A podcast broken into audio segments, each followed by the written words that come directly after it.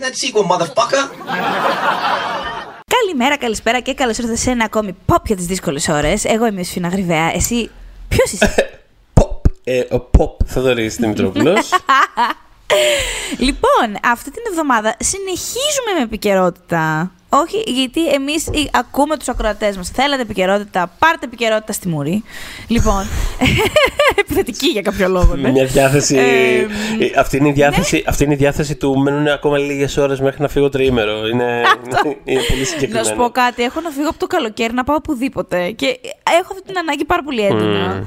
Οπότε θα με καταλάβετε γιατί είμαι έτσι. Αλλά ε, όχι, πραγματικά αυτή την εβδομάδα τυχαίνει και επιστρέφουν πάρα, πάρα πολύ ωραίες σειρές που μπορούν να σας κάνουν και στις διακοπές του Πάσχα παρέα ή και όχι. Θέλω να πω ότι είχαμε όρεξη να μιλήσουμε ε, για τηλεόραση αυτή την εβδομάδα γιατί ταυτόχρονα σκάνε πάρα πολύ ωραία φαν πράγματα. Ε, Ναι, ναι, ναι. Πράγματα που έχουμε αγαπήσει σε περασμένε σεζόν τα οποία τώρα συνεχίζονται. Οπότε είναι μια πάρα πολύ καλή ευκαιρία. Ξέρεις, δηλαδή τώρα μπορεί ο άλλος ένα τριήμερο είτε στο χωριό είτε στην Αθήνα ή στη Θεσσαλονίκη, οπουδήποτε είναι τέλος πάντων άνθρωπος. Ε, σου λέει θέλω ξέρεις, 10 ώρες να κάτσω να κάνω ένα μαραθώνιο. Πολύ ωραία. Κάτσε κάνει κατσάψα αυτή τη Τσάκο. σειρά. επιστρέφει η καινούργια σεζόν της, ας πούμε. Ακριβώς. Οπότε είναι πολύ καλή αφορμή. Να πούμε επίσης ότι μαζί μας σήμερα είναι το Vodafone TV που συγκεντρώνει το καλύτερο και το πλουσιότερο περιεχόμενο από τα σημαντικότερα στούντιο και τα τελευταία χρόνια είναι και το αποκλειστικό σπίτι της HBO στην Ελλάδα. Επίσης, δίνει στους συνδρομητές του πρόσβαση σε περισσότερες από 10.000 ώρες δωρεάν on demand περιεχομένου, προσφέροντας μια μοναδική, εξατομικευμένη και προσωποποιημένη εμπειρία θέασης. Και επειδή μιλάμε ούτως ή άλλως για Vodafone TV, τι επιστρέφει στη Vodafone TV, μία πάρα πάρα πολύ φαν σειρά που δεν ξέρω πόσοι περιμέναμε να είναι τόσο φαν όσο ήταν. Αναφέρομαι στο Flight Attendant με την Kaylee Cuoco, που ήταν και τόσο... Είναι, μια... είναι- είναι το παιδί της ρε παιδάκι μου, είχε βρει εκείνη αρχικά το βιβλίο στο οποίο βασιζόταν ε, η πρώτη σεζόν της σειράς, είναι δικιά της παραγωγή, φυσικά εννοείται ότι είναι η πρωταγωνίστρια και όλο είναι πάνω της. Και δεν ξέρω, ε, εγώ δεν είναι ότι είχα δει τα πρώτα εκείνα τότε τρέλερ και είχα πει «Α, αυτό θα είναι μια μπαρούφα. Ούτε καν τίποτα τέτοιο. Απλά δεν περίμενα να το απολαύσω όσο τελικά το είχα απολαύσει. Εγώ δεν είχα καταλάβει ακριβώς τι θα ήταν αυτό το πράγμα, σε τόνο, σε, δηλαδή σε προσέγγιση. Κάπως δεν, κα- δεν καταλάβαινα. Τώρα δηλαδή θα είναι Ναι. κομμωδία, θα- δεν μπορούσα να το πιάσω καθόλου. Και κάπως Ε, κάνα... ξεκίνησα να βλέπω την πρώτη σεζόν και κάπως με γράπωσε πάρα πολύ. Δηλαδή ήταν. και ο χαρακτήρας αυτήν κάπως ήταν πολύ ενδιαφέρον. Ε, Είναι, είναι, Έχει μια και- αυτοκαταστροφή, είναι σε μια δίνη, είναι σε μια κατάσταση τέλος πάντων. είναι το σε οποίο μια είναι πάντα δίνη, ενδιαφέρον. αλλά το έχει φέρει πολύ. Το έχει φέρει στα μέτρα της η, η Κουόκο και δείχνει γενικότερα το φάσμα, την, ευ- το εύρος τέλος πάντων της υποκριτικής της. Γιατί, καλός ή κακός, ε, δεν είναι δικιά μου γνώμη αυτή για τους ανθρώπους που είναι πολλά πολλά χρόνια στα sitcoms, αλλά είναι πολύ, συμβαίνει πολύ συχνά να τεμπελιάζονται μετά. Οπότε η Κουόκο ε, ούσα τόσα χρόνια στο Big Bang Theory και είχε κάνει και sitcoms πριν από κιόλας εκείνη τη σειρά. Εγώ προσωπικά την αγάπησα πρώτη φορά στις Μάγισσες. που ήταν Α, για πολλά χρόνια μια ούτε σειρά που που λάτρευα θυμάμαι, πολύ. ναι. Ναι, ναι, ναι. Ήταν στις τελευταίες σεζόν, τέλος πάντων, η προστατευόμενη των Αχα. Halliwell.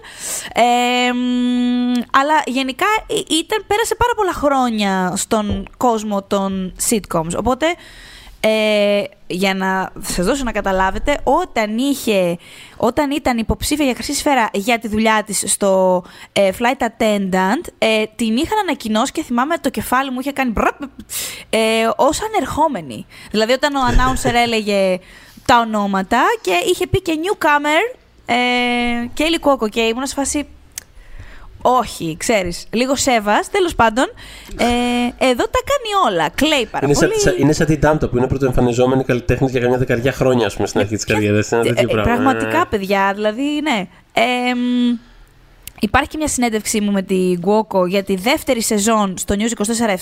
Για την πρώτη σεζόν, εάν ακόμα δεν έχετε τσεκάρει τη σειρά, ε, υπάρχει στο One Man συνέντευξη του Θοδωρή. Έτσι την Ε, έχουμε πάρει την έχουμε πάρει σερή, την ας πούμε. ναι, την δηλαδή, έχουμε γνωρίσει από την καλή και να την δούμε- ανάποδη. Να δούμε και την τρίτη Ε, σεζόν, ας πούμε. Πιο, ναι, ναι. πιο στα Α, βάθη της λοιπόν, μιας που το λες αυτό, Ναι. ρωτήθηκε στο Junket για ενδεχόμενο τρίτη σεζόν. για Γιατί πες.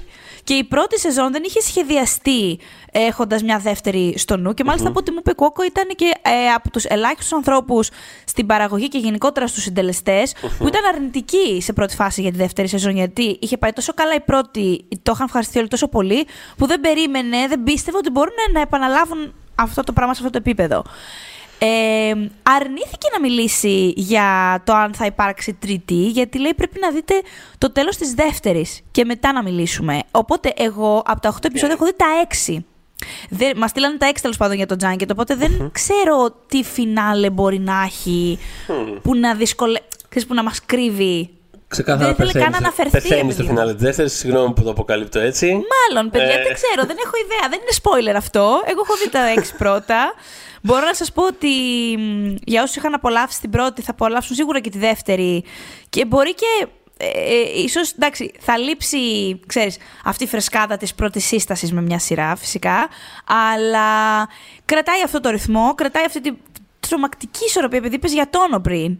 Ε, κάνει το ίδιο πράγμα, δηλαδή πάλι είναι κομμωδία, αλλά πάλι είναι και δράμα σε, σε περιστάσεις profound κιόλας δράμα. Θα πω στο έκτο επεισόδιο ότι το βλέπεις και δεν ξέρεις τώρα να το βάλει, να το υποβάλει στα έμες για κομμωδία, να το υποβάλει για δράμα.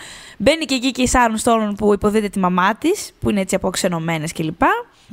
Επίσης αυτή τη σεζόν υπάρχουν πέντε εκδοχές της, αυτό δεν είναι ε, spoiler, είναι και στα τρέιλερ, γιατί θυμάστε στην πρώτη, που για όποιον δεν έχει δει, αφορά μια flight attendant η οποία ξυπνάει μετά από πιώμα, ποιος δεν έχει βρεθεί στη θέση της, και δίπλα της ε, ο τύπος με τον οποίο είχε κάνει one night stand βρίσκεται νεκρός. Ποιος δεν έχει Εντάξει. βρεθεί στη θέση της; Ναι, ποιος δεν έχει ξυπνήσει Κυριακή πρωί μετά από hangover και να έχει ένα πτώμα δίπλα του. Πιάσε λίγο τον καφέ, πιάσε λίγο τον καφέ. αυτό. δεν- Οπότε στην πρώτη σεζόν εκείνη είχε κάποιες ψευδεστήσεις, ας το πούμε έτσι, στο κεφάλι της, το Mind Palace, έτσι όπως το ονομάζει η σειρά, όπου εκείνος ε, συνδιαλεγόταν με εκείνον και προσπαθούσε με το φάντασμά του, πες το έτσι, να καταλάβει, να θυμηθεί βασικά τι μπορεί να του συνέβη.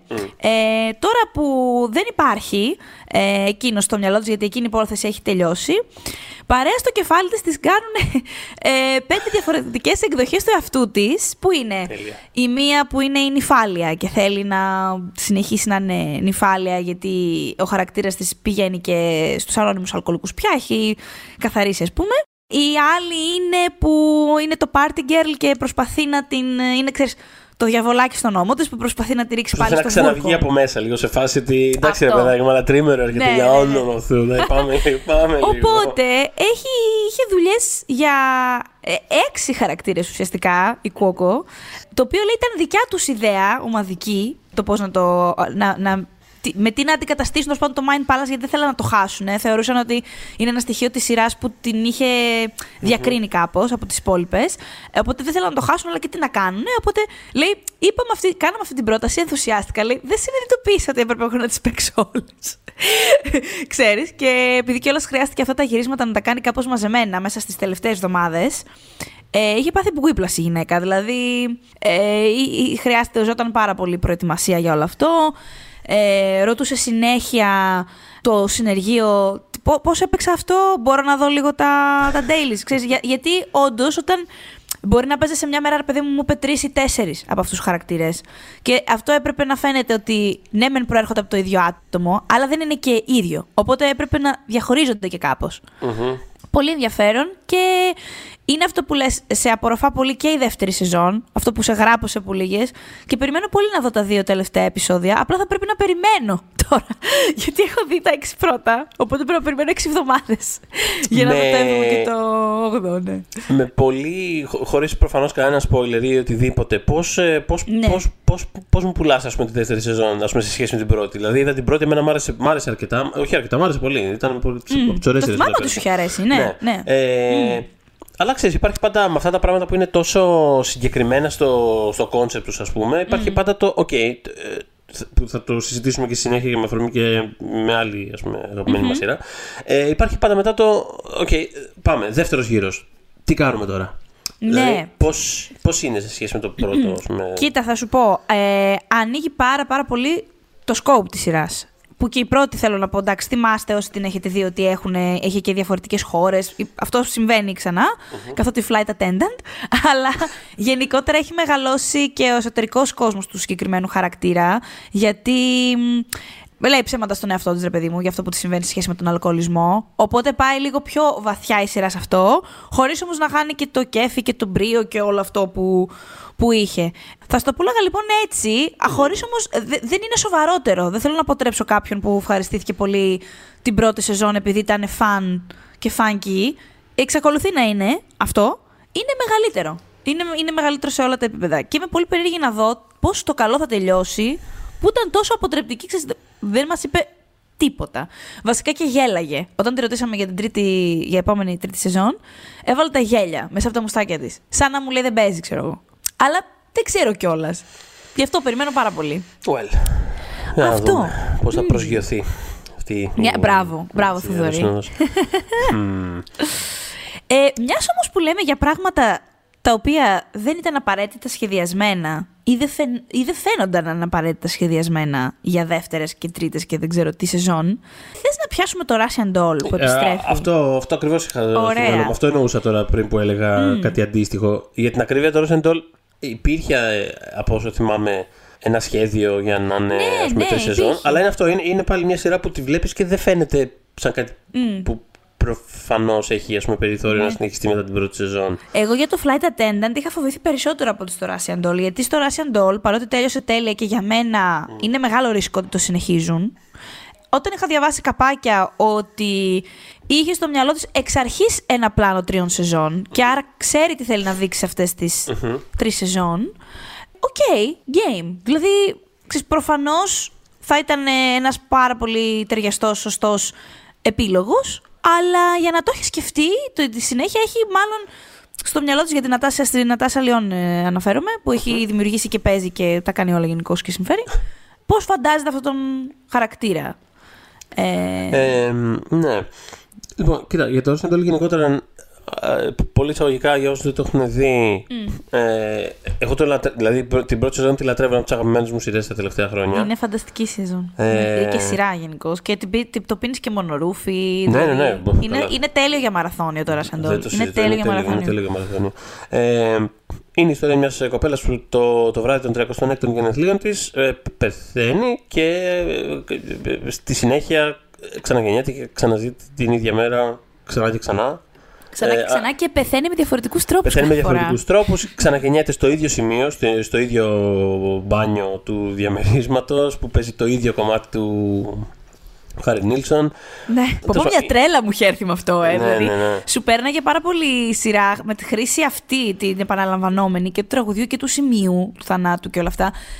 Αισθανόσουν και εσύ τη δίνει τη. Δηλαδή αυτό που πέρναγε ο χαρακτήρας Δηλαδή ήσουν και εσύ αγανακτισμένος από ένα σημείο και μετά. Έτσι είναι. Κάποιες φορές ποιος δεν το έχει ζήσει αυτό το πράγμα, ποιος δεν το έχει νιώσει. Οπότε Έτσι. θέλω να πω το, το όλο vibe. Δηλαδή είναι προφανώς ένα ρίφ πάνω στο μέρα της Μαρμότας, αλλά το όλο vibe του είναι πάρα πολύ συγκεκριμένο και πραγματικά ξεφεύγει. Είναι δηλαδή κάτι τελείως διαφορετικό από, από άλλες αντίστοιχες ιστορίες που έχουμε δει. Mm-hmm. Η, η Ναθασίλων είναι φανταστική, δηλαδή πραγματικά έχει, ξέρεις, δηλαδή, έχει πάνω της κάτι πάρα πολύ ε, το έχω ζήσει τώρα εγώ, το έχω τραβήξει στο κανάλι. Γιατί το έχει τραβήξει στην πραγματική ζωή. αλλά περνάει πάρα πολύ στο χαρακτήρα της αυτό. Είναι δηλαδή πολύ, πολύ ξέρεις αυτό το παφαπούφα, ε, τσιγαράκια, βραχνή φωνή. Καθόμαστε εδώ πέρα τώρα, κάνουμε τον πάχο μας, πίνουμε τα ποτάκια μας. Ζωούλα. Ναι, ναι, ναι. ναι, ναι. Τραβάει το κανάλι. Δεν θα μπορούσε να το έχεις πει καλύτερα. Οπότε είναι πραγματικά από αυτούς τους χαρακτήρες που θα Δηλαδή, αν έλεγε το Netflix θα κάνω 100 ώρες ε, που θα είναι απλά αυτή η χαρακτήρα και θα κόβει βόλτες ε, στη Νέα Υόρκη, στην νυχτερινή Νέα Υόρκη. θα ήμουν ένα game, δεν θα με ένοιαζε. Δηλαδή, πραγματικά δεν έχω θέμα. Θα το παρακολουθούσα. Οπότε ξέρεις, προφανώς όταν τελείωσε η πρώτη σεζόν που για μένα είχε τέλειο φινάλε. Είχε τέλειο, είχε τέλειο φινάλε. Ε, τέλειο φινάλε. Δεν το είδα σκεπτόμενος ότι. Α, απορώ να δω πώς θα συνεχιστεί, αλλά ξέρεις, ήμουν πάρα πολύ game για τη συνέχεια. Ήταν, ήταν έκπληξη για μένα όταν το είχα διαβάσει. Ναι. Για, γιατί είχε τόσο τέλειο τέλος. Οπότε σκεφτόμουν, α, έχεις σκεφτεί και συνέχεια. Α, OK, okay, ναι, ξέρεις. Αυτό και απαραίτητα έχουν σκεφτεί δύο συνέχειες. Ε, ναι, ναι, ναι. Το οποίο, ναι, ε, ε, δεν ξέρω, ε, ε, εσύ έχεις την καθόλου δεύτερη σεζόν; Δεν έχω δει, όχι. Αυτό που ξέρω είναι ότι αυτή τη φορά θα έχει άλλα, Ναι. άλλου τύπου μεταφυσικά φαινόμενα. Έχω, ναι. Λοιπόν, ε, την είδα όλη τη δεύτερη σεζόν, ε, σε ένα ε, μαραθώνιο, ας πούμε, preview. Ε, και έχει ενδιαφέρον αυτά που έλεγε το Flight Attendant. Εφαρμόζονται κάπως και εδώ. Δηλαδή το... Είναι ευρύτερο scope. με Είναι, έναν τρόπο. είναι, είναι, είναι αρκετά ευρύτερο. Πάλι έχει ένα άλλο τέχνασμα. Δηλαδή δεν είναι, δεν είναι ίδιος ο μηχανισμός, δεν είναι ότι ας πούμε αναγεννιέται. Αλλά οι ίδιοι δύο χαρακτήρες, οι βασικοί ας πούμε της πρώτης σεζόν που είχαν πιαστεί σε αυτή την ε, χρονική λούπα, τώρα πιάνονται σε μια άλλου τύπου χρονική λούπα, το οποίο επιτρέπει στη σειρά κάπως να εξερευνήσει πάρα πολύ τον, ε, το χαρακτήρα και, το, και την οικογενειακή της ας πούμε, κατάσταση. Δηλαδή πολλά πράγματα που αναφέρονται στην πρώτη σεζόν για την οικογένειά της, για τη Α, μητέρα πάλι. της. Έλα ρε, όντως Γιατί- παρόμοιο με το flight attendant, γιατί το Ναι, ίδιο ναι, ναι. πράγμα. Οκ. Ε, κάπως πολύ ρε παιδί μου για την, ε, για την προέλευσή της παίζει πάρα πολύ με την ε, κληρονομιά της με... δεν θέλω να πω καθόλου περισσότερα γιατί είναι μια ανακάλυψη τέλος πάντων Απ' τη μια ξέρεις, μα- μα- ε, εκτίμησα πάρα πολύ το, το πόσο, φιλόδοξο, ποιο- πόσο φιλόδοξο είναι Απ' την άλλη δεν ένιωσα ότι κυλάει όσο, όσο, Όσο η καλά πρώτη, όσο ε. η πρώτη σεζόν. Δηλαδή ε, δ- σε πολλά σημεία δεν τσούλαγε ρε παιδί μου. Ήταν κάπως struggle κάπως όλο αυτό το πράγμα. Είναι πολύ, σε σημεία είναι πολύ μπουρδουκλωμένο. Παρότι προσπαθεί να πετύχει κάποια ίδια beats στο, στην αφήγηση και στο characterization. Το οποίο ε, αυτό δεν είναι ότι ποτέ ας πούμε βλέποντάς το ήμουν σε φάση «Αχ, αυτό δεν μ' αρέσει. Γιατί έχει αυτά τα στοιχεία. Έχει, μ, δηλαδή το setting, ο χαρακτήρας, ε, ο, ο κόσμος της, ε, μ, το πώς σκιαγραφείται τέλος πάντων. Είναι, όλα, είναι όλα υπερβολικά συναρπαστικά. Τα βρίσκω όλα υπερβολικά συναρπαστικά. Οπότε είναι αυτό. Θα το βλέπα, με- πώς το λένε, ε, χωρίς, ε, μ, χωρίς Δεύτερη ενστάσεις. σκέψη, ε. Χωρίς ενστάσεις. Ναι, ναι, ναι. Ε, Ε, απλά, απλά αυτό, δηλαδή μου λείψε το πόσο ε, αβίαστο ήταν αυτό που έκανε στην πρώτη σεζόν. Δηλαδή κάπως ανοίγει πολλά πράγματα τα οποία δεν ξέρει όλα τι να τα κάνει και λίγο σκοντάφτει στον εαυτό του, αλλά ε, τέλος πάντων, από μένα είναι ναι πάντως, ακόμα και έτσι. Εκεί θέλω να χαίρομαι. καταλήξω. Χαίρομαι. Δεν με έχεις αποτρέψει με αυτά που είπες. ε, Όχι, δεν θα ήθελα ποτέ άλλο να κοινό αποτρέψω σημείο. κανέναν από το να απολαύσει μωρέ, ακόμα ναι. 7 ώρες να τα σελιώνει. Ε, ένα άλλο κοινό σημείο με το flight attendant, τώρα που το αναφέραμε, είναι που ένα μεγάλο μέρος τη μου της συζήτησης με την Κουόκο είχε να κάνει με το, πο- με το ότι ανακατεύτηκε με την παραγωγή τέλος πάντων ε, και ότι δεν θέλει ποτέ ξανά να παίξει οτιδήποτε που δεν έχει και τη δική της φραγίδα. Για καλό και για κακό. Μπορεί για κάτι να μην της πάει το, το καλά, αλλά τέλος πάντων να έχει περάσει από τα χέρια της. Και μου έλεγε ρε παιδί μου πόσο πολύ το στηρίζει αυτό το πράγμα και στις φίλες της ηθοποιούς πιέζει, κάντε το, μπείτε κλπ. Που και η Λιόν της πήρε πάρα πολλά χρόνια για να, να το κάνεις σε αυτή την έκταση και να είναι κάτι πολύ πολύ δικό της από day one. Και τίποτα, είναι πολύ ευχάριστο. Αυτό ήθελα να το Είναι αναφέρω. τρομερά προσωπικό πράγμα. Δηλαδή φαινόταν από την πρώτη σεζόν ότι είναι τρομερά προσωπικό πράγμα. Αλλά εδώ πέρα ο τρόπος που βουτάει ας πούμε, στην ε, προσωπική της ε, ιστορία, τέλος πάντων, να το πω έτσι, ε, στα, στα δικά της βιώματα, να πω όχι ιστορία, στα προσωπικά της βιώματα. Δηλαδή το κάνει να φαίνεται ακόμα πιο. Δηλαδή νιώθω ότι είναι ένα πράγμα πάρα πολύ βγαλμένο από μέσα της. Ε, και είναι όντως πολύ ευχάριστο και κάπως συγκινητικό να βλέπεις αυτό το πράγμα. Δηλαδή, Ναι, ναι, ναι. Χαίρομαι είναι πολύ. πολύ. Μπείτε, Χαίρομαι πολύ μπείτε, γι' αυτό. κορίτσια, μπείτε στην παραγωγή γενικώς. Μην τους αφήνετε. Μου λέει και Κουόκο. Μόνο Ναι. και μόνο λέει που ήμουν και στο, στα τηλέφωνα αυτά με τους υπόλοιπους παραγωγούς και με τους χαρτογιακάδες στα κανάλια. Καταλάβαινα. Καταλάβαινα πράγματα, λέει. Ήτια- Ήταν, λέει, είναι λέει σαν γλώσσα, σαν άλλη γλώσσα. Τύπου, ξέρεις, έμαθε και ξέρεις, Α, έτσι συνεννοείστε μεταξύ σας γι' αυτό, ε, να το έχω υπόψη μου. Είναι good to know όλα αυτά τα πράγματα. ε, ναι. Οπότε, λοιπόν, στον ελέφαντα στο δωμάτιο οπωσδήποτε πρέπει να πάμε, ε, που είναι το Better Call Saul. Α, Ε, δεν είναι ένας ελέφαντα. να σκεφτώ κάτι δυσάρεστο τώρα, λέει. όχι, όχι, για καλό, για καλό το λέω. Ότι είναι, ρε παιδί μου, είναι η σειρά της εβδομάδας που δεν μπορείς να γνωρίσεις. Ε, Βεβαίως. αυτό εννοούσα. Το είπα έτσι δραματικά.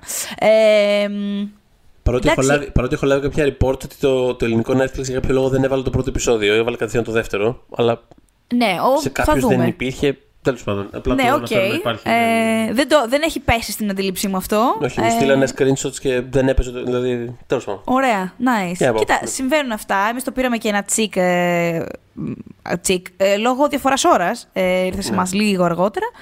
Βρε, παιδιά, δεν είμαι έτοιμη να πω αντίο στην Κιμ. Εγώ αυτό. Δηλαδή.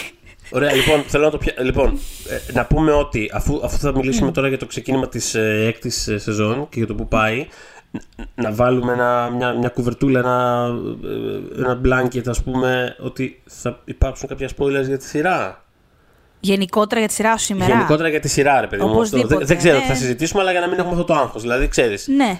κάντε Αν skip, δεν ας πούμε, έχετε κανένα- πιάσει καθόλου το Better Call Saul, όντως σκοπεύετε, μπορεί κάποια ναι. πράγματα να τα, να τα ακούσετε. Αυτό, τέλος για να πάντων. κάνουμε κουβέντα να έχει νόημα, ας Ναι. πούμε. Αυτό, δεν ξέρω δηλαδή. αν θα ακούσετε πάρα πολύ βαριά πράγματα, αλλά μπορεί και να Όχι, ακούσετε και μπορεί, βαριά. μπορεί Οπότε- και τίποτα, μπορεί και τίποτα. Αλλά εγώ το αφήνω εδώ πέρα να υπάρχει. Ξέρεις, δηλαδή αυτό, άμα, Ισχύει. άμα, άμα, άμα τώρα ακούτε Better Call Saul και λέτε Α, ας ξεκινήσω αυτή τη σειρά να τη βλέπω. Κάντε λίγο skip τα 10 λεπτά για τα επόμενα. Καλό Ναι, το ακούω. ναι. Αυτό, αυτό θέλω να πω. Ε, Ε, Kim, λοιπόν. Αυτό που, με έχει, χα- που, που χαίρομαι πάρα πολύ για το οποίο πριν την Kim, να πω παρένθεση μικρή, ότι χαίρομαι που κάποτε, ρε παιδί μου, κάποτε ήταν hot take να πεις ότι μου αρέσει περισσότερο το Better Call Saul από το Breaking Bad. Πλέον νιώθω ότι δεν είναι ιδιαίτερα hot take, γιατί ανήκω εγώ σε αυτή τη, την ομάδα. Και εγώ ανήκω. Και, και, και μάλιστα ε, επιβεβαιώνω αυτή την αίσθηση που έχεις και εσύ. Γιατί έγραψα τώρα προχθές ένα κείμενο για το, για το news, για το magazine του News 24 Ναι. το οποίο βασικά είναι αυτό, αυτό είναι το. Καλά, έχει πολλά πράγματα μέσα, αλλά το, ας πούμε, το headline κάπως αυτό Ναι. είναι σε γενικές γραμμές.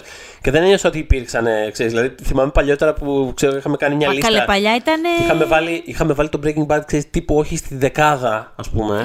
και είχε γίνει από κάτω πόλεμο. Σε φάση, πώ πώς τολμάτε και τι είναι αυτά και ποιοι είστε εσείς και τέτοια. Αναγία μου, ναι. Και τώρα Ναι, έβαλα αυτό παιδιά. και λέω, «Οχ, τι θα, τι θα ακούσουμε πάλι. Αλλά όχι. όχι. Τίποτα. Το οποίο με κάνει να νιώθω ότι ισχύει η διαπίστωσή Ναι, σου. ναι. Και κάτι κάπως. λέει αυτό φυσικά και για τη δουλειά που έχει γίνει στο Better Call Saul. Προφανώς δηλαδή ε, έχει πια έχει περιχαρακώσει μια δικιά του μερι- πλευρά τέλος πάντων στην, στην τηλεόραση.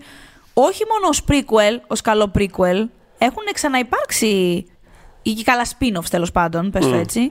Ε, έχουν υπάρξει σειρές που έχουν πολύ φανατικό κοινό που τους άρεσε περισσότερο από την original σειρά. Ας πούμε, δεν ξέρω εσύ που στέκεσαι σε αυτή τη συζήτηση, αλλά το Angel είναι μια τέτοια σχέση με την Buffy. Υπάρχει πάρα πολλοί κόσμος που προτιμάει το Για Angel σε πολύ σχέση με την κόσμο, Buffy. ναι. Ισχύει αυτό. Και είναι και άλλα, είναι- δεν είναι μόνο αυτό, είναι Καλά, πολλά. υπάρχει και είναι παλιότερα. Μπορούμε να 4-5. πάμε στο, στο Fraser που βγήκε από το Στο Cheers Frasier, και για πολύ πολύ καλό κόσμο παράδειγμα. ανώτερο του Cheers. Στο πιο πρόσφατα επίσης το, το Good Fight ε, είναι α, εισάξιο ας πούμε, για μένα του Good Wife. Γενικότερα υπάρχει. Απλά η έξτρα, η έξτρα δυσκολία στο, στην περίπτωση του Better Call Saul είναι ότι είναι και prequel ταυτόχρονα. Που είναι δηλαδή δύο δύσκολα πράγματα να πετύχεις. Είναι, είναι δύσκολο. Γενικότερα το prequel έχει. Πάντα τη, δι- έχει. Ρε παιδί μου, γε- καλό είναι οτιδήποτε βγαίνει στην οθόνη, τη μεγάλη ή τη μικρή. Καλό είναι να υπάρχει λόγος που συμβαίνει. Όταν είναι πιο pointed, ε, είναι, ε, είναι εύκολο να, τέλος πάντων, να κερδίσει και κοινό και να δικαιολογήσει την παρουσία του. Ε, χωρίς να σημαίνει αυτό ότι δεν έχουν προκύψει και απλά φαν πράγματα που δεν είχαν απαραίτητα λόγο να συμβούν, αλλά α, συνέβησαν και είπαμε «Α, καλό ήτανε».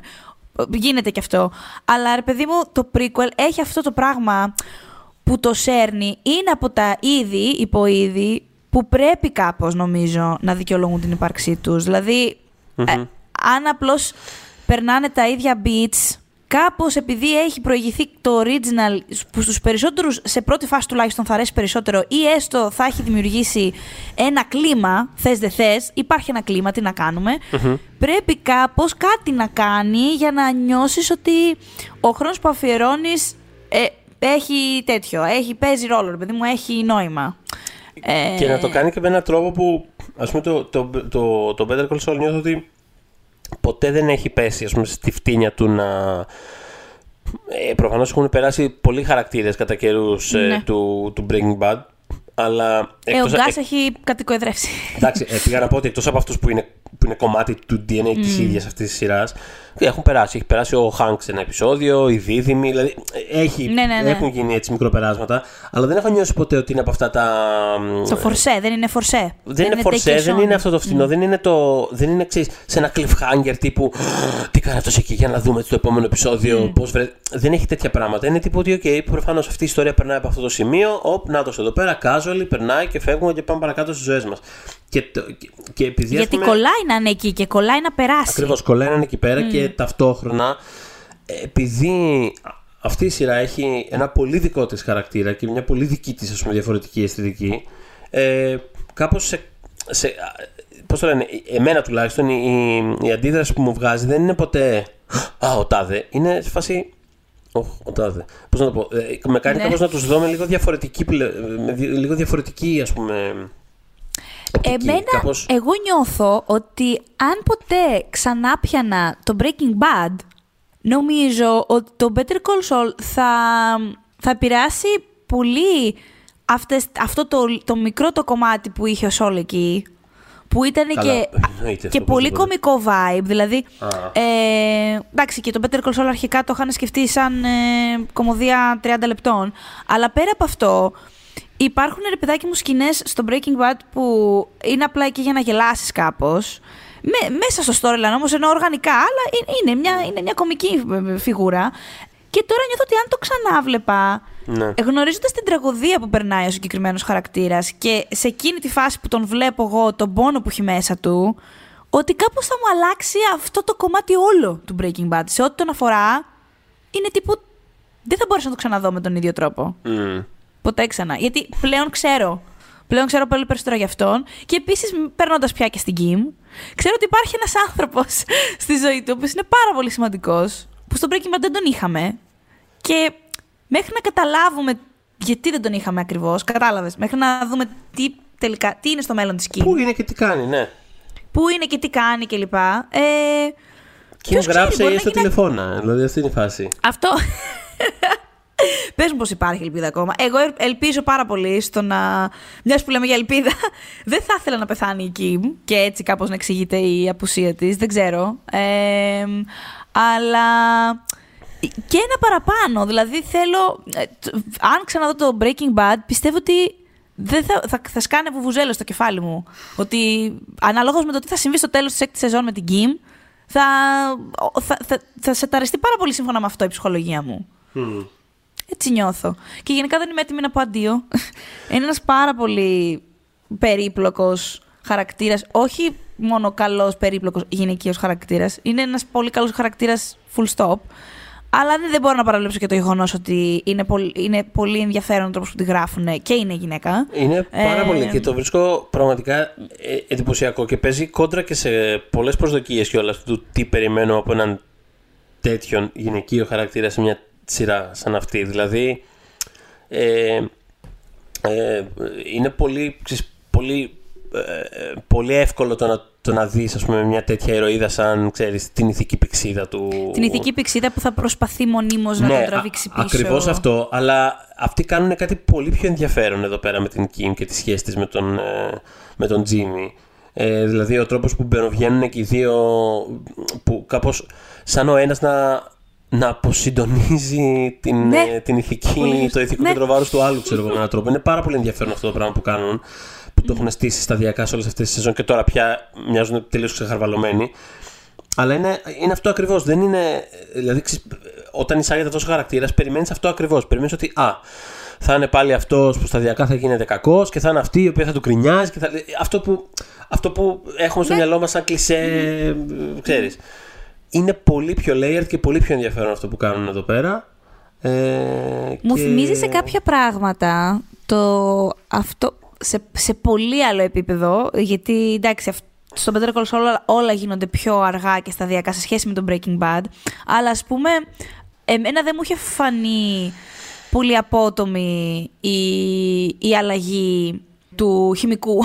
Ε, γιατί δεν θα ξεχάσω. Ποιο ήταν το τρίτο, το τέταρτο επεισόδιο της πρώτης σεζόν; Πότε ήταν που ανατείναξε τέλος πάντων το αυτοκίνητο ενός. Ε, στο, στην πρώτη σεζόν του Breaking Bad; Ε, Είχε Ναι. ανατινάξει το αυτοκίνητο ενός τέλος πάντων μαφιόζο ανθρώπου. Μμμ. ξέρεις, του υπόκοσμου τέλος πάντων. Αυτό για μένα ήταν μια πάρα πολύ χαρακτηριστική ε, πλευρά του χαρακτήρα του. Και έτσι δεν εξεπλάγει όταν στην πορεία έγινε ό,τι έγινε. Παρ' όλα αυτά παρατηρούσα ότι για την πολύ μεγάλη πλειοψηφία του fandom ε, ήταν έκπληξη το πόσο τελικά μέσα του το είχε. Και ε, φάνηκε και πολύ στο φινάλε που πια και ο ίδιος το παραδέχτηκε ότι έκανα ό,τι έκανα δεν ήταν για τον καρκίνο, ήταν γιατί το έχω μέσα μου. Κάτι που ρε παιδί μου στα μάτια μου Μα- ήταν πολύ Φυσικά, ξεκάθαρο. ήταν εμφανές. Μα, ε, α, είναι πολύ μεγάλη ας πούμε, ειδοποιώς διαφορά ανάμεσα στις δύο αφηγήσεις αυτό. Το ότι, το ότι ο Walter White βασικά ήταν ένα κοινωνιοπαθής που έτυχε να βρει αυτό το, αυτό το τρόπο να εκφραστεί τέλος πάντων. Ακριβώς, ακριβώς. Ε, ο, ο Τζίμι δεν είναι. Δεν έχει καμία σχέση αυτό το πράγμα. Δηλαδή. Ε, κα- ξανά και ξανά βλέπουμε τους τρόπους με τους οποίους ε, και αυτός και η Κιμ ε, β- βρίσκονται ας πούμε κάπως παγιδευμένοι σε ένα σύστημα το οποίο είναι σαν να μην τους επιτρέπει να κάνουν σ- τη σωστή και ηθική επιλογή που- και σωστή και ηθική επιλογή διαρκώς που, να, που να θέλουν που, που, ε, βάσει τις οποίες ξέρεις, να, να είναι και οι ίδιοι εντάξει, να επιβιώνουν, να πετύχουν αυτά που θέλουν και βλέπουμε διαρκώς ότι είναι σε ένα διέξοδο. Δεν- Είναι σαν να μην υπάρχει αυτό το πράγμα. Ε, Γενικά σου, λένε, σου δείχνει η σειρά πόσο, δι- πόσο πραγματικά δύσκολο μπορεί να είναι το να είσαι καλός άνθρωπος, παιδί μου. Να Ναι, σε, σε ακριβώς. πολύ απλά, απλό, πώς να σου πω, απλοϊκά να το πω, είναι αυτό.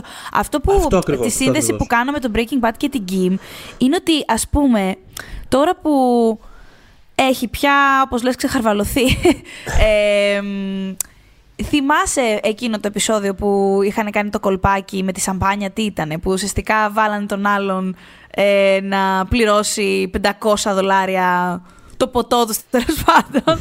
Ε, ή, προφανώς δεν ανατείναξε αυτοκίνητο όπως είχε κάνει ο άλλος. Ε, αλλά κάπου εκεί βλέπεις ότι αυτή η γυναίκα δεν θα είναι αυτό που περιμένεις. μ. Οπότε ε, ήρθε πιο σταδιακά. Ε, πάρα πάρα πολύ καλή δουλειά έχει γίνει με την Kim. Και πραγματικά πότε το λέγαμε ότι θα περάσει. Στα, ε, πότε ήταν η, η πέμπτη σεζόν eligible για Emmy. Τότε λέγαμε πόσο αδιανόητα ήταν ότι ήταν εκτός υποψηφιωτήτων ε, η γυναίκα αυτή. Ελπίζω με την, με την έκτη ε, να κάνουν λίγο απόσβεση. Όχι απαραίτητα να το πάρει, δεν ξέρω, άμα δεν θέλουν, whatever. Αλλά ε, κάνει Ναι. τόσο φανταστική δουλειά Για να δούμε με τι αυτό θα το κάνει χαρακτήρα. κιόλας. Και Να είναι δούμε και για πώς έναν. θα καταλήξει, ας πούμε, κιόλας. Είναι, Ε, είναι, έχει ένα πολύ δύσκολο χαρακτήρα αυτή η γυναίκα. Γιατί η Κιμ είναι αυτά που δεν λέει. Δεν είναι αυτά που λέει. Οπότε. Μονίμως, μονίμως. Είναι πραγματικά η σειρά, δύσκολο η αυτό σειρά πρέπει να έχει είναι. βγάλει απίστευτο ας πούμε, δραματικό ζουμί από το, από το να, να, να στέκεται η κάμερα και να την κοιτάει. Ε, ε, πώς το λένε, ε, ε, παίρνοντας την μία αντίδρασή της για πάρα πολλά πράγματα. Δηλαδή, Ναι, είναι, είναι, ναι, ναι. είναι φοβερή σε αυτό το πράγμα. Και στο Θυμάμαι, να διάβαζα διακρίνει τα μια διαφορετικά συνέντευξη- layers με συγχωρείς. στο... Ναι, όχι, τίποτα. Αυτό για πες. Όχι, ε, διαβάζα κάποτε μια συνέντευξή τη, δεν θυμάμαι πότε, πριν τρία χρόνια, τε- νομίζω για την πέμπτη σεζόν, ε, που έλεγε ρε παιδί μου ότι όταν είχε πρωτοδιαβάσει το σενάριο που δεν είχε πάρα πολλά. δεν είχε πολύ διάλογο, τέλος πάντων για τον πιλότο, και επίσης δεν ήταν προγραμματισμένο και η Kim να, να είναι τόσο μεγάλος χαρακτήρας στη σειρά ούτως ή άλλως. Ε, έλεγε ρε παιδί μου ότι υπήρχε το κομμάτι που ο Τζιμ τσαντίζεται και πετάει ε, αυτό που έπινε τέλος πάντων, το τσιγκάκι, ας πούμε, πιο εκεί. Ε, και ότι αυτή πηγαίνει και το μαζεύει. Και λέει: Οκ, επειδή δεν είχα πολλά πράγματα στα χέρια μου, ούτε ιδιαίτερες κατευθύνσεις είχα για το συγκεκριμένο, για τις οντισιόν, ήταν στη φάση οντισιόν ακόμα. Ε, σκέφτηκα ότι, οκ, αμέσως καταλαβαίνουμε ότι αυτή η γυναίκα, προφανώς εντάξει, έχει σχέση ούτως ή άλλως ήδη μαζί του, που δεν τη γνωρίζουμε σε εκείνη τη φάση, αλλά έχουν προϊστορία. Ένα αυτό. Και δεύτερον, ότι μέρος αυτής της προϊστορίας είναι γενικότερα να κάνει clean up after him γενικότερα. Να τον, ξέρεις, γι' αυτό και πάει τόσο αυτόματα Μμμ, και το μμμ. σηκώνει το τσιγκάκι και το πετάει. Εμ, και το βάζει πάνω σε αυτό το χαρακτήρα ότι, οκ, κάποια πράγματα θα είναι λίγο αυτοπαντοποιημένα μεταξύ τους. Η συγκεκριμένη δεν μιλάει γενικότερα. Την καταλαβαίνεις από τα πράγματα που δεν λέει.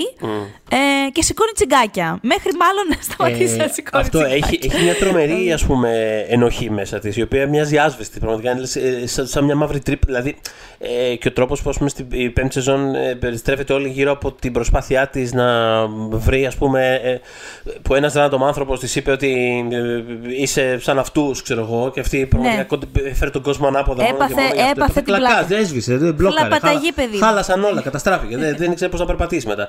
Ε, ε, το ότι το ότι ας πούμε ε, ε, παρετήθηκε και πλέον αφοσιώνεται τελείως στην ε, δωρεάν δουλειά της ε, και να υπερασπίζεται τους ε, μη έχοντες τέλος πάντων ε, κουβαλώντας ταυτόχρονα τον, ε, τον Τζίμι, τον, τον Τσόλ δηλαδή αυτό το πράγμα ξέρεις δίνει ε, ε, πώς το λένε προκύπτει πάρα πολύ ενδιαφ- με ενδιαφέροντα τρόπο από αυτό ακριβώς από αυτή τη λεπτομέρεια που πες τώρα που δεν την ήξερα ας πούμε αλλά Ταιριάζει πάρα Βλέπω, πολύ ναι. το, το, το, το ότι ξεκίνησε από εκεί αυτό το πράγμα. Ε, Και έλεγε κιόλας ότι κάθε, με κάθε νέα σεζόν πόσο δυσκόλευε το πράγμα. Σκεφτόταν ότι να σε αυτό το επεισόδιο λέει θα καταλάβουν ότι όχι, δεν είμαι τελικά τόσο καλή ηθοποιός. Λέει the jig is up. Κάθε- με κάθε νέο επεισόδιο που έπαιρνε πάλι άλλο ένα σενάριο που πάλι δεν λέει πολλά, αλλά ξέρεις πρέπει να το αποδώσει αλλιώς. Έλεγε τώρα, τώρα έρχεται η ώρα μου, έρχεται η ώρα μου.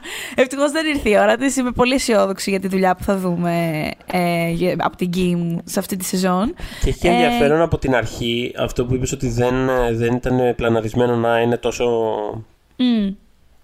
κεντρική, ας πούμε, κάπως, ε, είναι ότι και γενικότερα το όλο ταξίδι ας πούμε, του, του Jimmy καθυστέρησε απλά και μόνο για να αναπτυχθεί παράλληλα περισσότερο η. η Γιατί Kim. λειτουργήσε τόσο καλά αυτό. Λειτουργήσε πάρα πολύ καλά και αυτό είναι πά- πάνω στις, ε, ε, στις πα- πάνω σε ένα ας πούμε, χαρακτήρα κάπως έτσι αραιά γραμμένο να το πω έτσι με λίγες αντιδράσεις, με λίγες λεπτομέρειες με, ε, η, η Ρέας Ήχορν ε, ε, έφτιαξε κάτι το οποίο είναι πραγματικά συναρπαστικό και πολύ επίπεδο και α- αυτό είναι ας πούμε η δύναμη της, ε, της, της αφήγησης στην τηλεόραση είναι αυτό, είναι αυτό ακριβώς το πράγμα ότι ξέρεις δεν, δεν μπορεί να πλανάρεις ας πούμε από τώρα πώς θα είναι κάτι στην έκτη σεζόν γιατί υπάρχουν αστάθμιτοι παράγοντες σαν αυτούς και κάτι χτίζεται πολύ σταδιακά με αυτόν τον τρόπο οπότε, οπότε Ξέρετε, δεν ξέρω παιδί μου, αν είναι μια ηθοποιός η οποία θα, θα κάνει σπουδαία πράγματα στο μέλλον, αν θα πάρει ποτέ Όσκαρ. Αν θα, δηλαδή, ξέρετε, δεν, δεν ξέρω αν είναι. Δεν ξέρω, αν- μπορεί και να είναι, ξέρετε, θέλω να σου πω, αλλά δεν ξέρω. Αλλά ξέρω ότι ε, αυτό το, το συγκεκριμένο το τηλεοπτικό quality, ας πούμε, που είναι πολύ αναγκαίο σε, στι- στις σειρές, στις, στις, στις, στις τηλεοπτικές συγκεκριμένες ιστορίες, το έχει και πραγματικά ανυπομονώ να δω τι θα κάνει ε, Ναι. μετά το Better Call Saul, ό, όποιο και είναι το Μακάρι, επόμενο- μακάρι να συνεχίσουμε να τη βλέπουμε. Ναι. Ήταν σε αρκετές κομμωδίες παλιότερα τηλεοπτικές. sure. Ξέρεις. Ναι. Αλλά ναι.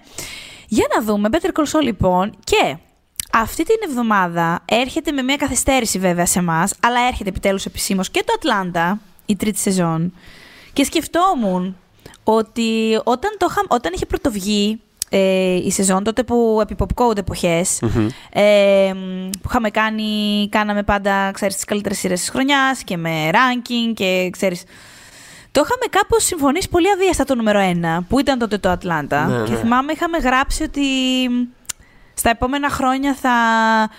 Ε, επειδή ουσιαστικά είχα, νομίζω είχαμε γράψει ότι έχει πια- πιάσει το σημειωματάριο και το είχε πετάξει έξω από το παράθυρο, κάτι τέτοιο είχαμε γράψει. Μμμ. Ε, ότι θα κοιτάξουν και άλλες σειρές νέες, κατά βάση, καινούργιες, να, το, να μιμηθούν αυτή τη λογική Το οποίο το έχουμε δει να συμβαίνει, θα πω. Και μάλιστα εντάξει, το, τους το έχει κάνει και λίγο εύκολο το Ατλάντα, γιατί κάθε φορά κάνει τρία χρόνια να γυρίσει, ξέρω. εντάξει, ναι. Ε, νομίζω το 17 το γράφαμε για το Ατλάντα, κάτι τέτοιο. Anyways. Σωστό που ήταν, ναι. Νομίζω, νομίζω. Ε, μ, οπότε ναι, δεν έχω δει καθόλου από την τρίτη σεζόν. Ούτε εγώ δεν Αλλά- Αλλά... από την τρίτη. Αλλά ε, δεν έχει τρομερό ενδιαφέρον, ας πούμε, πώς. Ξέρεις τι είναι ο τηλεοπτικός χρόνος, ας πούμε, και αυτά τα πράγματα. Έτσι. Δηλαδή ότι, ότι αυτή τη στιγμή παίζεται το Ατλάντα που, όπως είπες και εσύ, ας πούμε, πριν από πέντε χρόνια ήταν το προφανές σημείο αναφοράς σε οτιδήποτε συνέβαινε στην τηλεόραση. Έτσι, ναι. Και αυτή τη στιγμή ξέρεις, απλά, απλά εμφανίστηκε κάποια στιγμή η τρίτη σεζόν και κάπως δεν νιώθω ότι δεν ασχολείται κανένας. Δηλαδή είναι φοβερό. Είναι, είναι φοβερό αυτό το πράγμα. Για να δούμε πώς θα ε, εξελιχθεί. Η αλήθεια είναι ότι εγώ βλέπω φωνές γύρω-γύρω, αλλά εντάξει, μπορεί να είναι και το. Χαίρομαι. Χαίρομαι. Ναι, ναι, ναι. Μπορεί να είναι και θέμα ξέρεις, πού μπαίνεις, τι βλέπεις και αυτά. Πάντα, ο καθένας μας έχει τη Οπωσδήποτε. μικρόφουσκα, θέλω να πω. Έτσι. Ε, αλλά. Εντάξει, θέλω γενικά να δω και τι είδου. Ρε παιδί μου, δεν έχω καταλάβει πόσο μεγάλο το έχει φανταστεί αυτό ο Γκλόβερ. Δηλαδή, ε, θα είναι η τελευταία, έχουν πει κάτι τέτοιο; Ξέρεις κάτι, Γιατί εγώ δεν έχω δει. Ωραία. Πώς, δηλαδή, ε, υπολογίζει άρα και κάθε τρία χρόνια να έρχεται, κάθε τέσσερα, κάθε δύο, κάθε. Καλά, ο συγκεκριμένος. Είναι και ένα τσικ φαντασμένος, θα πω. Οπότε, άμα του έχει, πει. τα- ναι, έχει λίγο μια. Έχει μια θε, έχει ένα κάτι. Α, ένα τέταρτη, θεματάκι. τέταρτη και τελευταία σεζόν. Τέταρτη και τελευταία, ωραία, thank you. Ε, ωραία, ωραία, που απαντάτε. Ε, και έχει το γυριστεί ερώτημα. από ό,τι καταλαβαίνω.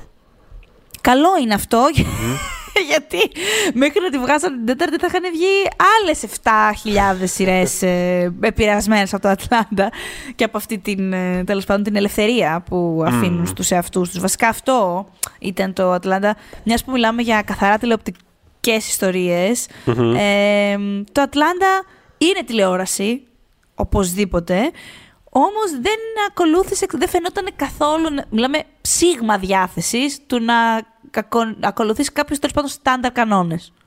Σχετικά ναι, στάνταρ κανόνες που υπάρχουν στο μέσο, ρε παιδί μου. Που βέβαια πλέον βλέπω, το, βλέπω, το βλέπουμε αυτό όλο και περισσότερο. Εντάξει, βοηθάει πάρα πολύ το περιβάλλον του streaming. Ε, σίγουρα, ρε παιδί μου, εντάξει, ε, ενώ καταφεύγουν πια και για άλλου τύπου φορμάτα που δεν είναι από πίσω διαφημιστής ξέρεις, 10 και 10 πρέπει να σκάσει το skip, οπότε...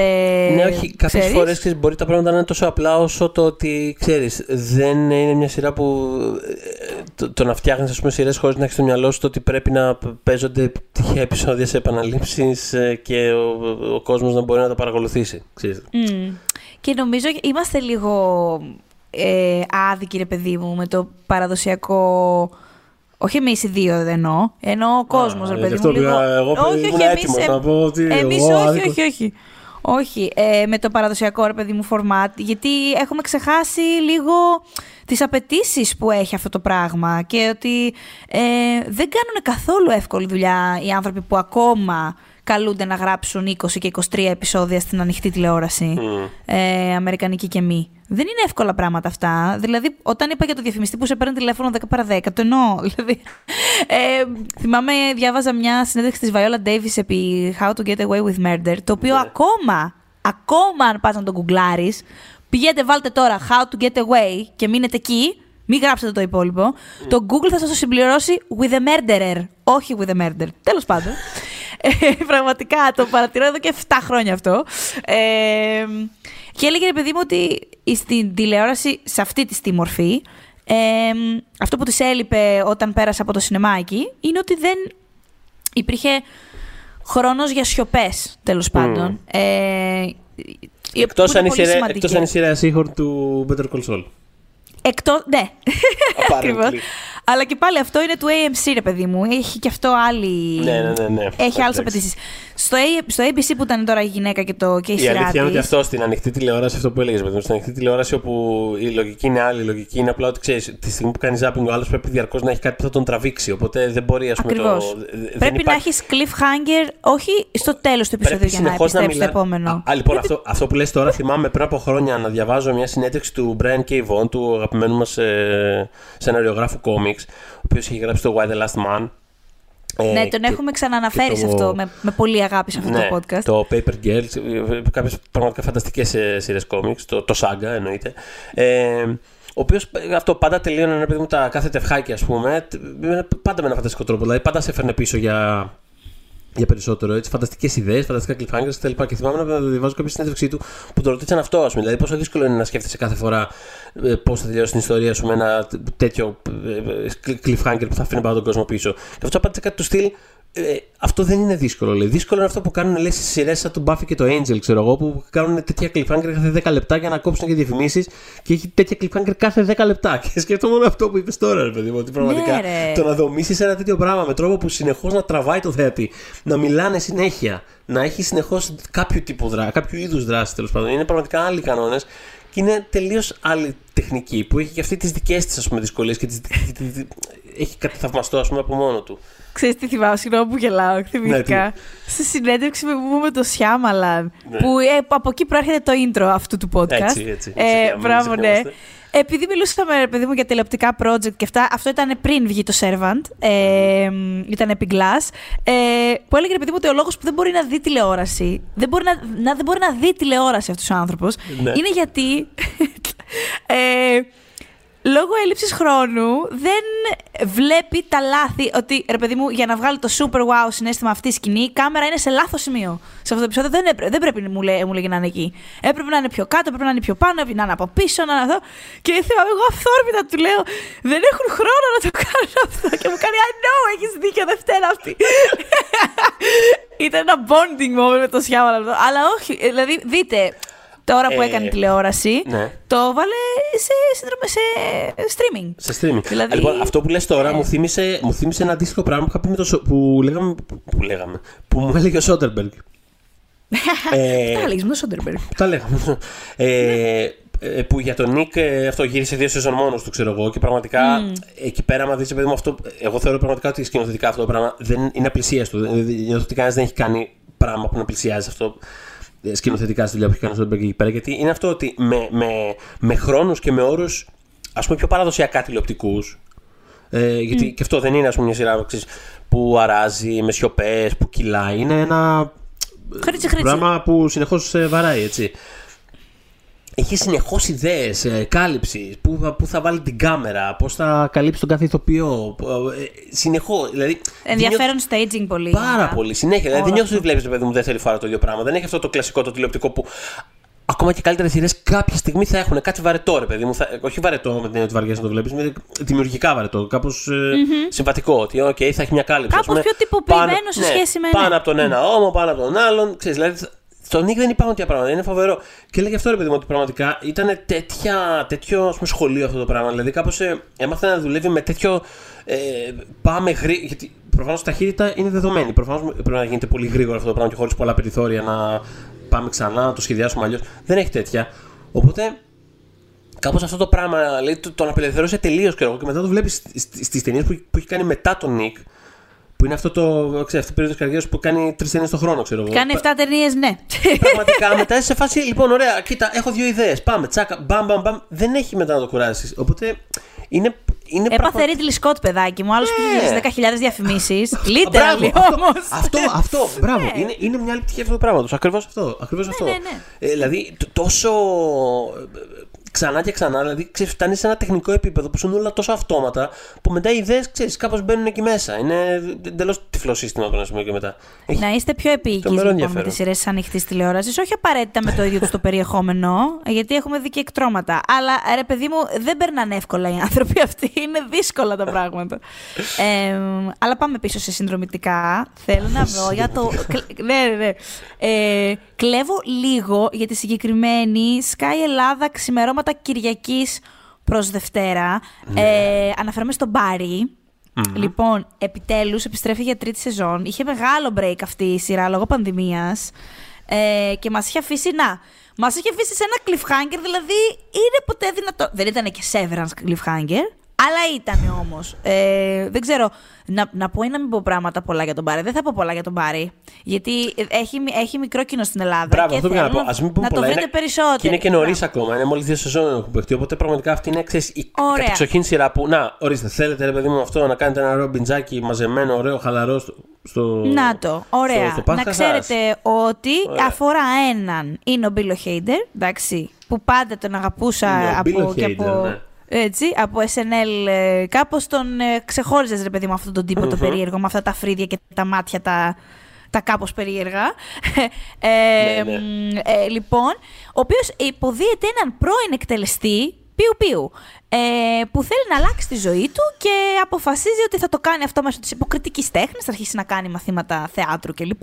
Για να αλλάξει σελίδα στη ζωή αυτή. Δεν θέλει άλλο βρε αδερφέ πια να είναι εκτελεστής και να σκοτώνει κόσμο. Θέλει να ε, αφοσιωθεί στην τέχνη. Στην τέχνη και τη ζωή επίσης. Να πάρει τη ζωή του πίσω. Και γίνονται διάφορα λοιπόν. Θεωρητικά είναι μια μαύρη κομμωδία. Είναι, έχει, είναι, είναι αστείο. Ναι. Ναι, αλλά ε, ε, ε, προς το τέλος της δεύτερης, μ, βασικά στο φινάλε θα σας, θα σας φύγει λίγο το... Δηλαδή, θα σας έρθει ένας ουρανός φοντίλι κάτι. Θα το δείτε λίγο να έρχεται αυτό που συμβαίνει. Απλά ε, ε, ε, μια γροθιά στον καρίτσαβλο θα τη φάτε. Θα το θέσω έτσι και θα το Ναι. αφήσω. Και χαίρομαι πάρα πολύ που επιστρέφει. Και χαίρομαι γενικά για την αναγνώριση που έχει αυτή η σειρά. Γιατί εμένα, όταν την πρώτα ξεκίνησα, τα vibes που μου έβγαζε ήταν ότι να μια σειρά που θα τη δούνε Που δεν θα τη δει ποτέ 10 κανένας. άνθρωποι. ναι, και τα βραβεία θα πούνε, θα λέμε μετά από 10 χρόνια, Αχ, τι κρίμα που δεν είχε πάρει, ξέρω εγώ, για την τάδε. Τι κρίμα που σεζόν». αυτό το real time επεισόδιο που είναι μια μάχη, ας πούμε, δεν πήρε όλα τα βραβεία. Well, Μπρα- Μπράβο. guess again. Ναι, ναι, ναι. Ε, δεν έγινε αυτό με τον Μπάρι. όλος περίεργος. Δηλαδή το ανακάλυψα νωρίς τα βραβεία, τη συγκεκριμένη σειρά και τη δουλειά του Χέιντερ, που τα κάνει και εκεί όλα και, και σκηνοθετεί και γράφει και παίζει και όλα συμβαίνουν. Τίποτα. Αυτό, επειδή είπαμε να μην πούμε περισσότερα, θέλω να δείτε τον Μπάρι και νομίζω ότι δεν θα σας ε, νομίζω θα σας αποζημιώσει αυτό το λανσάρισμα που κάνω. Έχει ένα φανταστικό πράγμα αυτή η σειρά, παιδί μου, που είναι ξέρεις, αυτό, το, αυτό το κλασικό το μοτίβο με τι δεύτερε ευκαιρίε. Τύπου, OK, κάποιος είναι γκρίζος mm. αντίρρηο κτλ. Δεύτερη ευκαιρία για να δούμε. Και υπάρχει απλά. είναι απλά μια ανουσιότητα, ρε παιδί μου. Θέλω να πω ότι είναι σε φάση. Εντάξει, τώρα θα έρθει η δεύτερη ευκαιρία του. Ναι. Φιάσκο. Ναι, ναι, ναι. Λοιπόν, όχι, αυτή τη φορά αυτή είναι η αληθινή δεύτερη ευκαιρία. Για να δούμε τώρα όμως, θα... Τώρα μπορεί να πιάσει τη ζωή. Λοιπόν, όχι. Πάμε πάλι. Λοιπόν, αυτή τη φορά. Τώρα, τώρα, τώρα θα είναι η δεύτερη ευκαιρία. Λοιπόν, τώρα θα είναι η δεύτερη ευκαιρία του.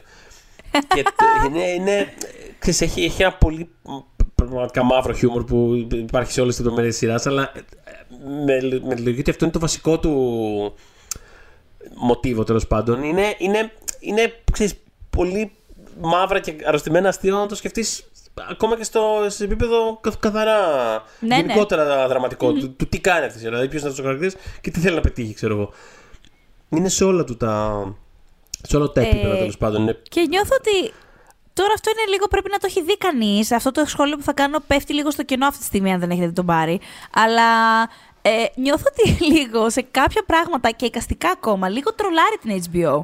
Για πούμε, θυμάμαι, επειδή είχε βγει παρεάκι με το Game of Thrones, νομίζω, η, τέλος πάντων, κοντά ήταν η σεζόν, ε, οι, τελευταία, οι τελευταίες τους, τέλος πάντων, ε, είχε μια σκηνή, τέλος πάντων, πάρα πολλοί άνθρωποι ε, πηγαίνουν γύρω από μια πολύ ξανθιά κυρία ε, και, και μαζεύονται πνιγυρά γύρω του. Τέλος πάντων θέλουν να τη φάνε, που λέει ο λόγος. Δηλαδή ήταν πάρα πολύ ντανέρι αυτό το πράγμα. Όπως... Ισχύει. Ναι, ήταν πάρα πολύ. Και, και κάνει και.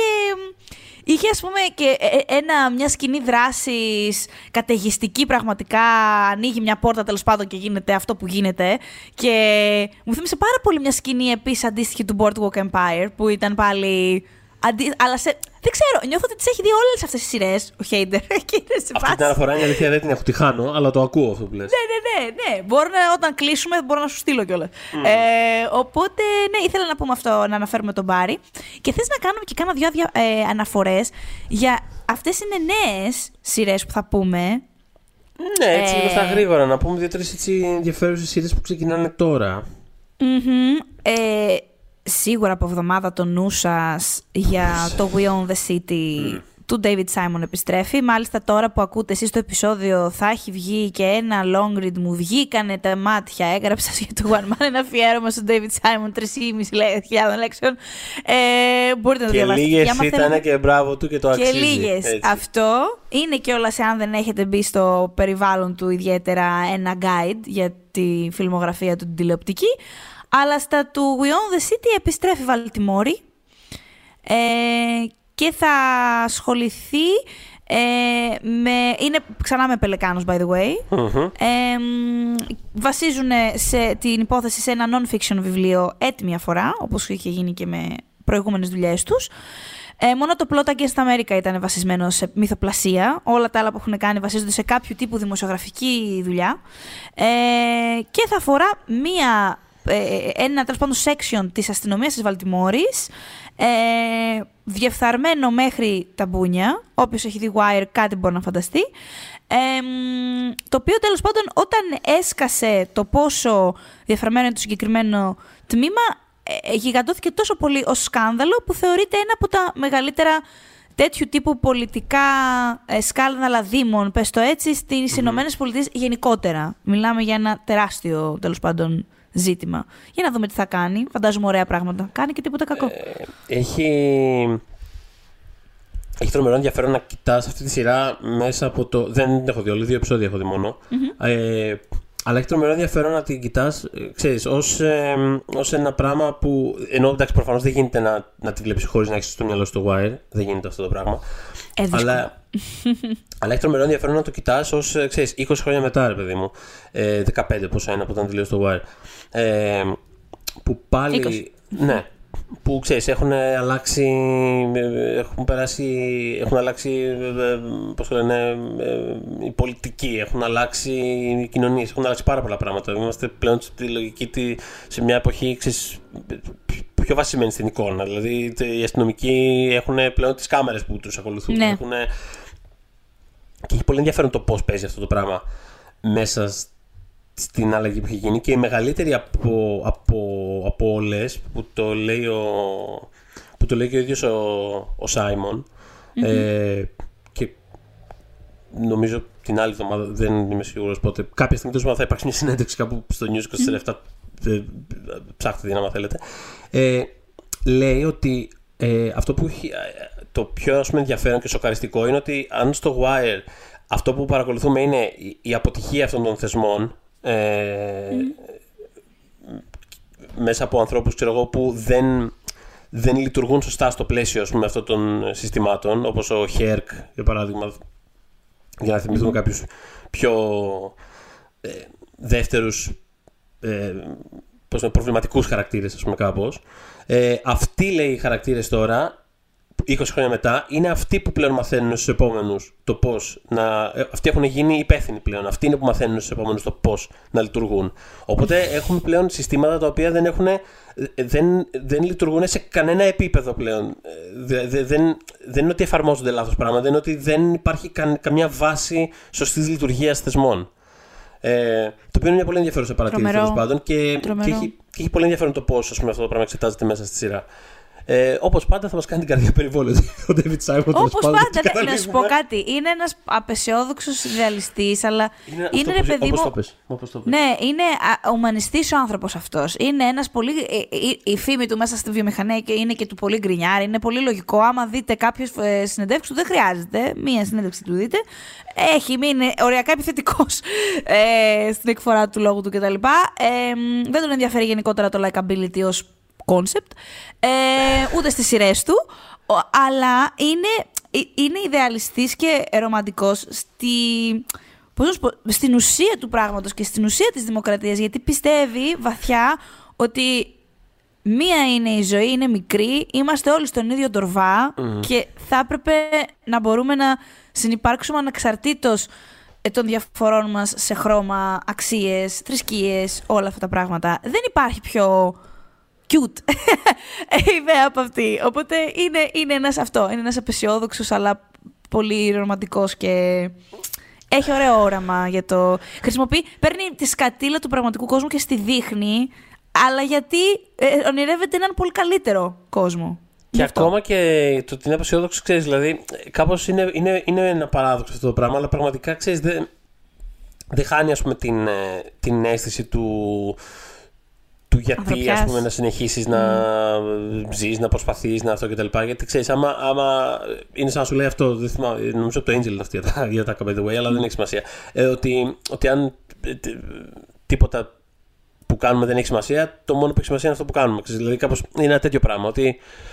Ε, και τι να κάνεις Yep. τέλος πάντων τώρα, δηλαδή αυτό, αυτό είναι το σύστημα. Και ε, είναι κάτι που το βλέπεις σε πάρα πολλά σημεία στο, Το στο είχαμε Wire. συζητήσει και για, με, με την ευκαιρία του κύριου Τόλκιν αυτό, που ήταν επίσης ένας πολύ απεσιόδοξος Mm. άνθρωπος, αλλά ταυτόχρονα ήταν σε φάση είσαι εδώ. Θα προσπαθήσεις, ξέρω εγώ. Don't give up. Ακριβώς. Πάμε, σπρώξε, σπρώχνε. Οπότε, Ναι. να, ας πούμε, δύο άνθρωποι θα μπορούσαν να είχαν κάνει καλή παρέα κάποτε. Ε, φαντάζεσαι David Simon και J.R.R. Tolkien, ξέρω εγώ, ο ένας με την πίπα, ο άλλος. Πραγματικά, δηλαδή. Ο άλλος να του λέει κόψε ρε φίλε το τσιγάρο που ψοφείς, ξέρω εγώ. λοιπόν, ε, και θες να πεις και για The Offer. Ε, πολύ, μια πολύ σύντομη Μια σύντομη αναφορούλα, Απλά μπράβο. σαν ε, αξιοσημείωτη πρεμιέρα. Μμμ. Και αυτό να το βάλουμε. Ε, αυτό ξεκινάει την επόμενη ε, Παρασκευή, αν θυμάμαι καλά. Την επόμενη εβδομάδα. Αλλά τέλος πάντων, τώρα αυτό το λέμε εδώ πέρα. Α το πετάξουμε και μια αναφορά και αυτό να υπάρχει. Ε, είναι η μίνι σειρά η οποία βασίζεται στο, στην ιστορία του πώς γυρίστηκε ο νονός. Δεν υπάρχει αυτό το πράγμα τώρα έτσι. Δηλαδή, πιστεύω θα γελάσουμε τόσο πολύ με αυτό το χάος που επικρατούσε μέχρι να αρχίσει αυτή η ταινία να γυρίζεται. Ε, ναι, όχι, Δηλαδή- η αλήθεια είναι ότι έχει τρομερό ζουμί, ας πούμε. Δηλαδή έχει, Έχει- όλο. Δεν Έχει υπάρχει. φοβερά επεισόδια. Δηλαδή, άμα κάτσετε να. στα πάρα πολλά πράγματα που γράφτηκαν τώρα τον προηγούμενο μήνα με αφορμή τα 50 χρόνια του νονού.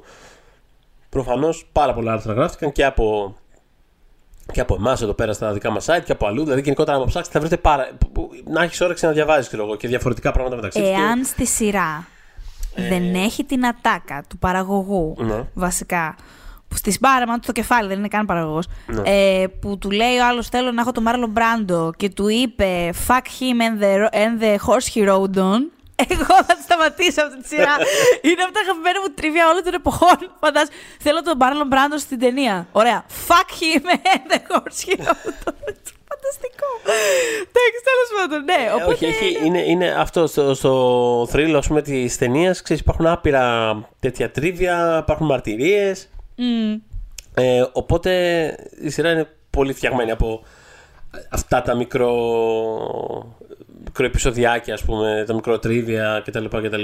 Είναι από την οπτική του παραγωγού βέβαια, το οποίο είναι πάντα, Ε, ναι. ξέρεις, λίγο... Πάντα, πάντα είναι λίγο. Ναι. Ξέρεις τώρα. Ξέρω, έτσι, έτσι. Ε, μ- Μυρίζει πολύ ρε παιδί μου project, ε, ε, ε, πώς το λένε, ε, project παραγωγού βασικά. τέλος πάντων, πούμε έτσι. Είναι, είναι όπως όταν οι μουσικοί κάνουν ε, την παραγωγή των ε, δικών τους μουσικών αυτοβιογραφιών ε, biopics, τε- τέλος πάντων στο σινεμά. Ε, είναι Ε, λίγο, ξέρω εγώ. Ένα τέτοιο πράγμα. Τι ξέρεις, θα ο- σου δείξει τώρα η Μαντόνα που κάνει τη... Μακάρι να με πει ψεύτρα, αλλά ε, κάπως δεν θα είναι λίγο πιο γλυκό με τον εαυτό της.